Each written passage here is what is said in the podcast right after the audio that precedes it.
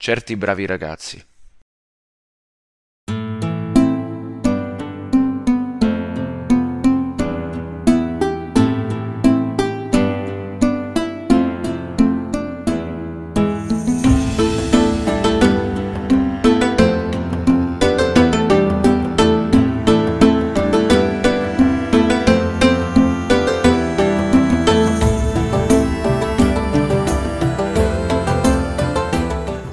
Avevo promesso di descriverle il mio esperimento nel più sintetico dei modi, ma, come lei mi insegna, la sintesi è nemica della precisione. Mi scuserà perciò se di tanto in tanto non potrò fare a meno di scendere nei particolari. Si sa, il diavolo è nei dettagli. Procedo al resoconto. Se non le spiace, userò il tempo presente, a mio parere il più adatto a conferire evidenza alle descrizioni.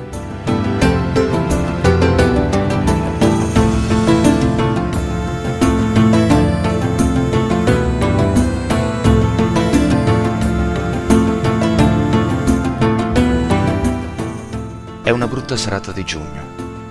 Giugno è un mese fra i più belli, ma questo no. Fa schifo. C'è un'aria scura di temporale e si sta alzando il vento mentre usciamo insieme dal cancello di Villa Kellerman.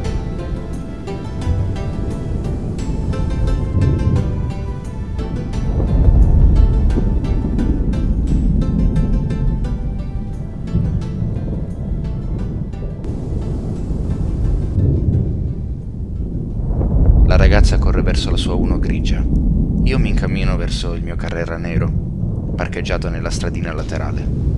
Eh, sottolineo il Carrera. Solo i profani la chiamano la Porsche Carrera. Lo so che automobile è un sostantivo femminile, ma in origine non lo era. Recito Marinetti. Veemente dio d'una razza d'acciaio, un'automobile ruggente più bello della vittoria di Samotracia, eccetera. Del resto ci sarà un motivo se il Carrera ha raggiunto quotazioni stellari tra gli appassionati. Stiamo parlando del re della strada, un oggetto di culto. Le sue linee hanno un fascino estetico sublime, con quei cerchi da 18 pollici perfettamente a filo dei passaruota. L'auto della perfezione assoluta. Perciò non può essere femmina. Sono uscito subito dopo di lei verso le sette, un'ora in cui normalmente gioco a bridge al circolo, per essere sicuro che siamo soli. Mi avvicino a lei sul marciapiede deserto, studiando l'andatura. Oggi è vestita insolitamente bene, con un abito low cost di buon taglio, corpino nero attillato, alta fascia in vita e gonna a ruota azzurro polvere, scarpe nere con tacco medio sottile. Scelta vincente perché il tacco 12 è volgare, il tutto un po' anni 50. La raggiungo. Non le do il tempo di sorprendersi. Ti va di fare due chiacchiere? Sobbalza un po' impaurita, ma subito, voltandosi e riconoscendomi, sorride. Eh, non hai avuto abbastanza di chiacchiere per stasera. Non abbiamo fatto che dire sciocchezze per tutto il tempo.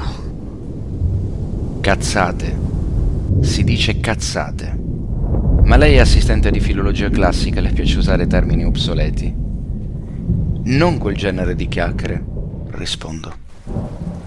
Mi fissa improvvisamente negli occhi, ma il mio sguardo non ha nulla di allarmante. Lo farei volentieri, ma sono un po' stanca e vorrei tornare a casa. Oh, peccato. E avevo qualcosa di interessante da dirti. Ma vabbè, sarà per un'altra volta. Ciao, bella. Mi avvio verso la macchina. La curiosità è femmina.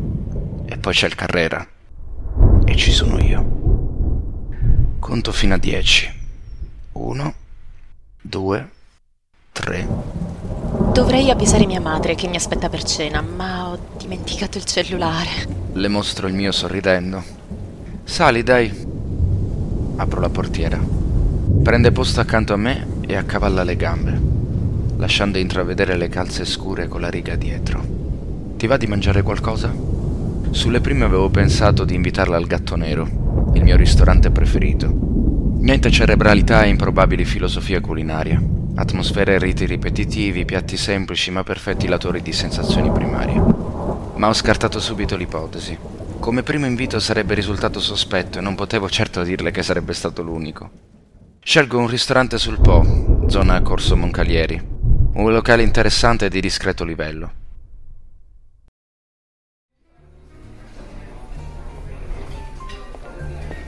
La faccio bere e ridere, senza accennare alla cosa che devo dirle. Sembra rilassata, spensierata, perfino bella a tratti. Racconta aneddoti noiosi sulla sua carriera da morta di fame, mi chiede di me, delle mie amicizie, della mia famiglia. Le rispondo con frasi fatte, luoghi comuni, banalità di circostanza. Di tanto in tanto le accendo una sigaretta e le verso da bere.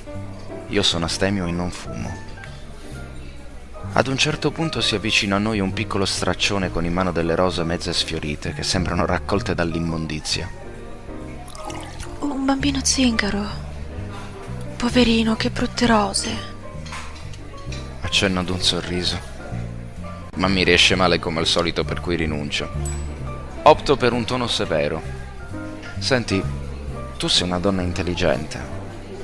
Cerca di evitare luoghi comuni.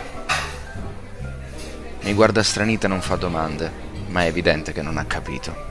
Forse è la sua estrazione sociale che le impedisce di comprendere l'ovvio, mentre a me è tutto ben chiaro. Ho sempre annoverato fra i più allarmanti sintomi di decadenza il fatto di considerare normali le aggressioni degli zingari al ristorante, dei lavavetri ai semafori, degli extracomunitari all'uscita dei negozi, dei posteggiatori abusivi nei parcheggi a pagamento, eccetera. A proposito, mi giuri una cosa. Se un giorno dovesse vedermi ridotto a fare una cosa del genere, mi sopprima. Non sto scherzando. Tengo una pistola nel cassetto sotto le camicie. Incarichi chi le pare, non vado a spese. Lei sa come la penso sull'istinto di autoconservazione. Non c'è bisogno di scomodare i calergi. Basta il raziocinio di cui è dotato ogni essere umano. Quando mi vedo aggredito a tradimento da uno di quei disadattati, il mio primo istinto è quello di mollargli un cazzotto in faccia Domino l'impulso solo per evitare grane con la giustizia. Inoltre, data la mia stazza fisica, di solito mi è sufficiente uno sguardo. Quello poi era solo un bambino. Infatti appena poso gli occhi su di lui, il piccolo zingaro fa dietro fronte ed esce dal locale. Lei lo guarda uscire e mi dice, un po' risentita. Perché l'hai guardato così? L'hai spaventato. Ha già i suoi problemi con quelle rose, povero bambino. Non riuscirà a venderne neanche una. Sì, ma non è una buona ragione per rompere le scatole al prossimo. Ma che ne sai? Di sicuro l'avranno costretto. Magari non è nemmeno figlio di zingari, magari lo hanno rapito. Senti, cambiamo argomento, ti va? Sconcertata dal mio tono perentorio mi asseconda. Di lì a poco il ragazzino rientra. Tiene basso il suo mazzo di rose e fissa il pavimento, senza trovare il coraggio di avvicinarsi ai tavoli. Io lo ignoro ma lei, evidentemente attratta dagli squallori esistenziali, non riesce a levargli gli occhi di dosso. Lo hanno picchiato, guarda, ha un livido sulla fronte. Qualcuno fuori lo ha picchiato e l'ha costretto a rientrare. Guardo il moccioso, guardo lei. È normale. Rientra nell'ordine delle cose. Non capisco di cosa si stupisca. Comunque ho deciso di assecondarla. Chiamo il bambino con un gesto della mano ma mi volta le spalle come se avesse paura di prendersele anche da me. Quel piccolo coglione non vuole saperne di avvicinarsi. Sospiro. Mi alzo, lo raggiungo, gli prendo una mano, gli metto sul palmo un centone e prendo tutto il mazzo. Rimane immobile per un attimo a fissarmi come se non riuscisse a capire. Guarda il centone e guarda me. Poi chiude le dita sporche e scappa fuori senza neppure ringraziare. Sfilo dal mazzo la rosa meno malandata restituendo le altre all'immondizia da cui provengono. La poso davanti a lei e le dico, tutto a posto. Ora possiamo parlare d'altro. Non risponde niente. Mi guarda con gli occhi sgranati e l'espressione di chi sta perdendo l'orientamento. Finita la cena usciamo dal ristorante. Non sopporto più la puzza. I nostri vestiti si sono impregnati degli odori grevi del locale. Le propongo una passeggiata disintossicante sul lungo fiume, ben sapendo che non accetterà, perché sta incominciando a piovere. Infatti mi dice... Purtroppo non ho portato l'ombrello, mi aspettavo che piovesse. A questo punto lei si aspetta un'obiezione, un tentativo di contrastarla. E invece la secondo. Hai ragione, ti riaccompagno alla macchina. Questa mossa spiazzante proprio non se l'aspettava. Ma non posso rivendicarne il merito, trattandosi di una citazione. Fischer Spassky 1972, undicesima partita. Il cavallo che torna alla casa di partenza. Tutto ciò destabilizza l'avversario e pone il giocatore in una posizione di superiorità. Il messaggio implicito in questo caso è non mi sei piaciuta abbastanza da portarti a letto, il che, per qualsiasi donna, risulta profondamente umiliante. Infatti non dice una sola parola per tutto il viaggio di ritorno. La riporto davanti alla villa di Michele e le tendo sportivamente la mano.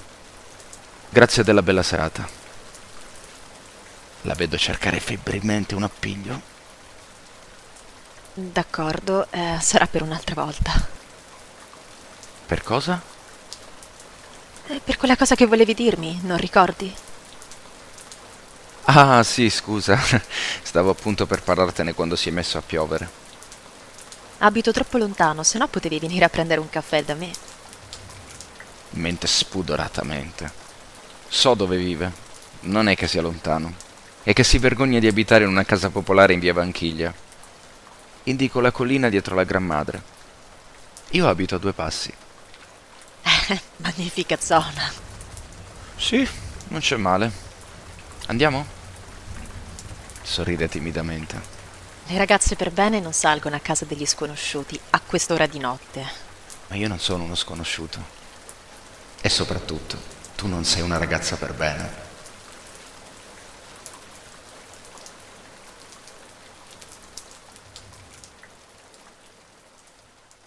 Detto fatto, la porto a casa mia. Abito in un attico al quinto piano di un edificio d'epoca in via Villa della Regina, ma di proposito evito l'ascensore. La precedo per lo scalone antico, accarezzando il mancorrente di radica della ringhiera in ferro battuto. La radica al tatto è liscia e calda come seta, una sensazione magnifica, non trova? Anche per questo mi piace usare le scale. I palazzi antichi a Torino hanno i gradini bassi, comodi da salire, quasi sempre in pietra serena. Un'arenaria di colore grigio a granulometria variabile che preferisco di gran lunga al marmo. Apro il portoncino blindato e le indico il divano di pelle nera. Wow, hai una casa bellissima. È un bravo arredatore. Questo misto di mobili antichi e moderni me l'ha suggerito lui. Del resto lo pago una fortuna. I tappeti persiani sono autentici. I quadri anche. Casorati, Menzio, Follini, Delleani. Ho anche un Jesse Buswell. Non mi piacciono affatto, ma sembra che nel mio ambiente sia obbligatorio averli. La lascio gironzolare con aria estasiata fra i miei dipinti. Vado in cucina e torno con una bottiglia di Dom Perignon. Non proprio un'annata memorabile, nulla a che vedere con 1982, 1988, 1990, ma pur sempre un dignitosissimo Enotec José. Con tutta probabilità il miglior champagne rosa del mondo. Grazie, non voglio più bere. Ma io sì. Poso due calici sul tavolino di ebano e mi siedo sul divano. Si siede anche lei. Allunga la mano verso il calice e lo porta alle labbra. Allora, cos'è che mi volevi dire? Comincio a inventare una storia assurda su amici comuni. Quel genere di stupidaggini che fanno sempre presa sull'animo femminile. Lei ride. Io la secondo con circospezione e continuo a riempire il suo calice. La chiacchierata va avanti per circa un quarto d'ora e lei si rilassa completamente. Mi rendo conto che potrebbe essere più complicato del previsto, perché di tanto in tanto mi deconcentro un po'. Ma come le dicevo, in questi mesi ho maturato un discreto autocontrollo. All'improvviso sento che è arrivato il momento.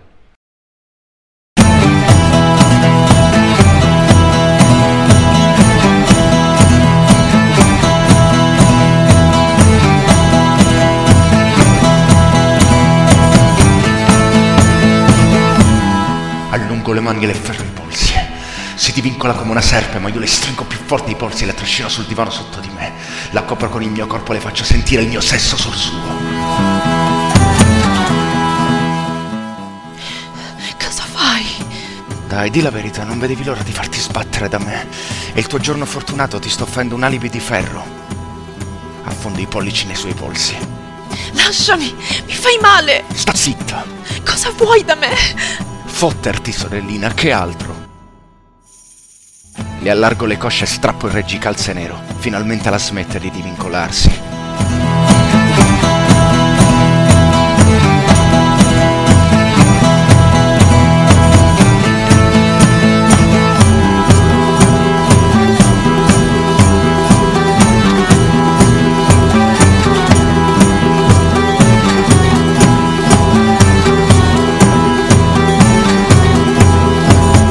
Seguito è molto prevedibile.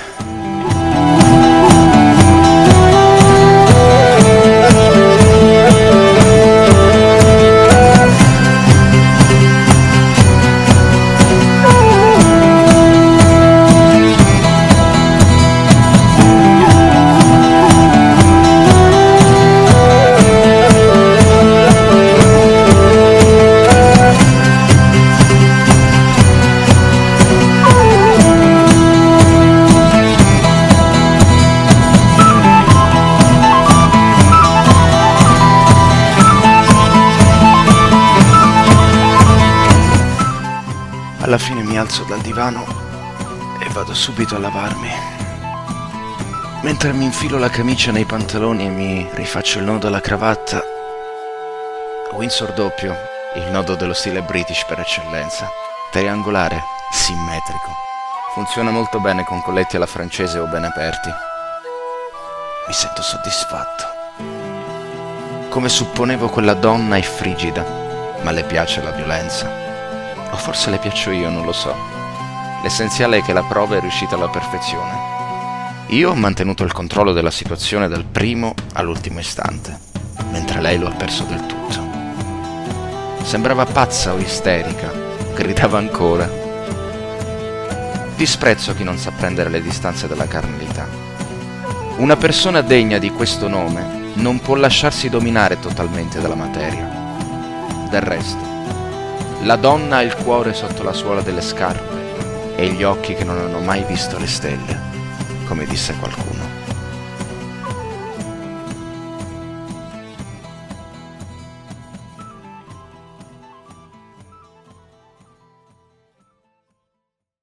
Quando rientro nel salone provo una nausea salutare e non vedo l'ora che si tolga dai piedi. È ancora lì, immobile e distrutta come il relitto di un naufragio. Le volto le spalle sperando che il messaggio sia chiaro. La sento scivolare giù dal divano, rivestirsi, raccogliere le sue cose e infilarsi il cappotto. Mi volto, la precedo fino alla porta e la blocco contro lo stipite. È quasi brutta, struccata e disfatta, con le occhiaie profondamente segnate. Le sollevo il mento con due dita e le infilo nella scollatura la rosa ormai appassita. Questa storia non avrà un seguito. Perciò nell'interesse di entrambi, noi due stasera non ci siamo visti.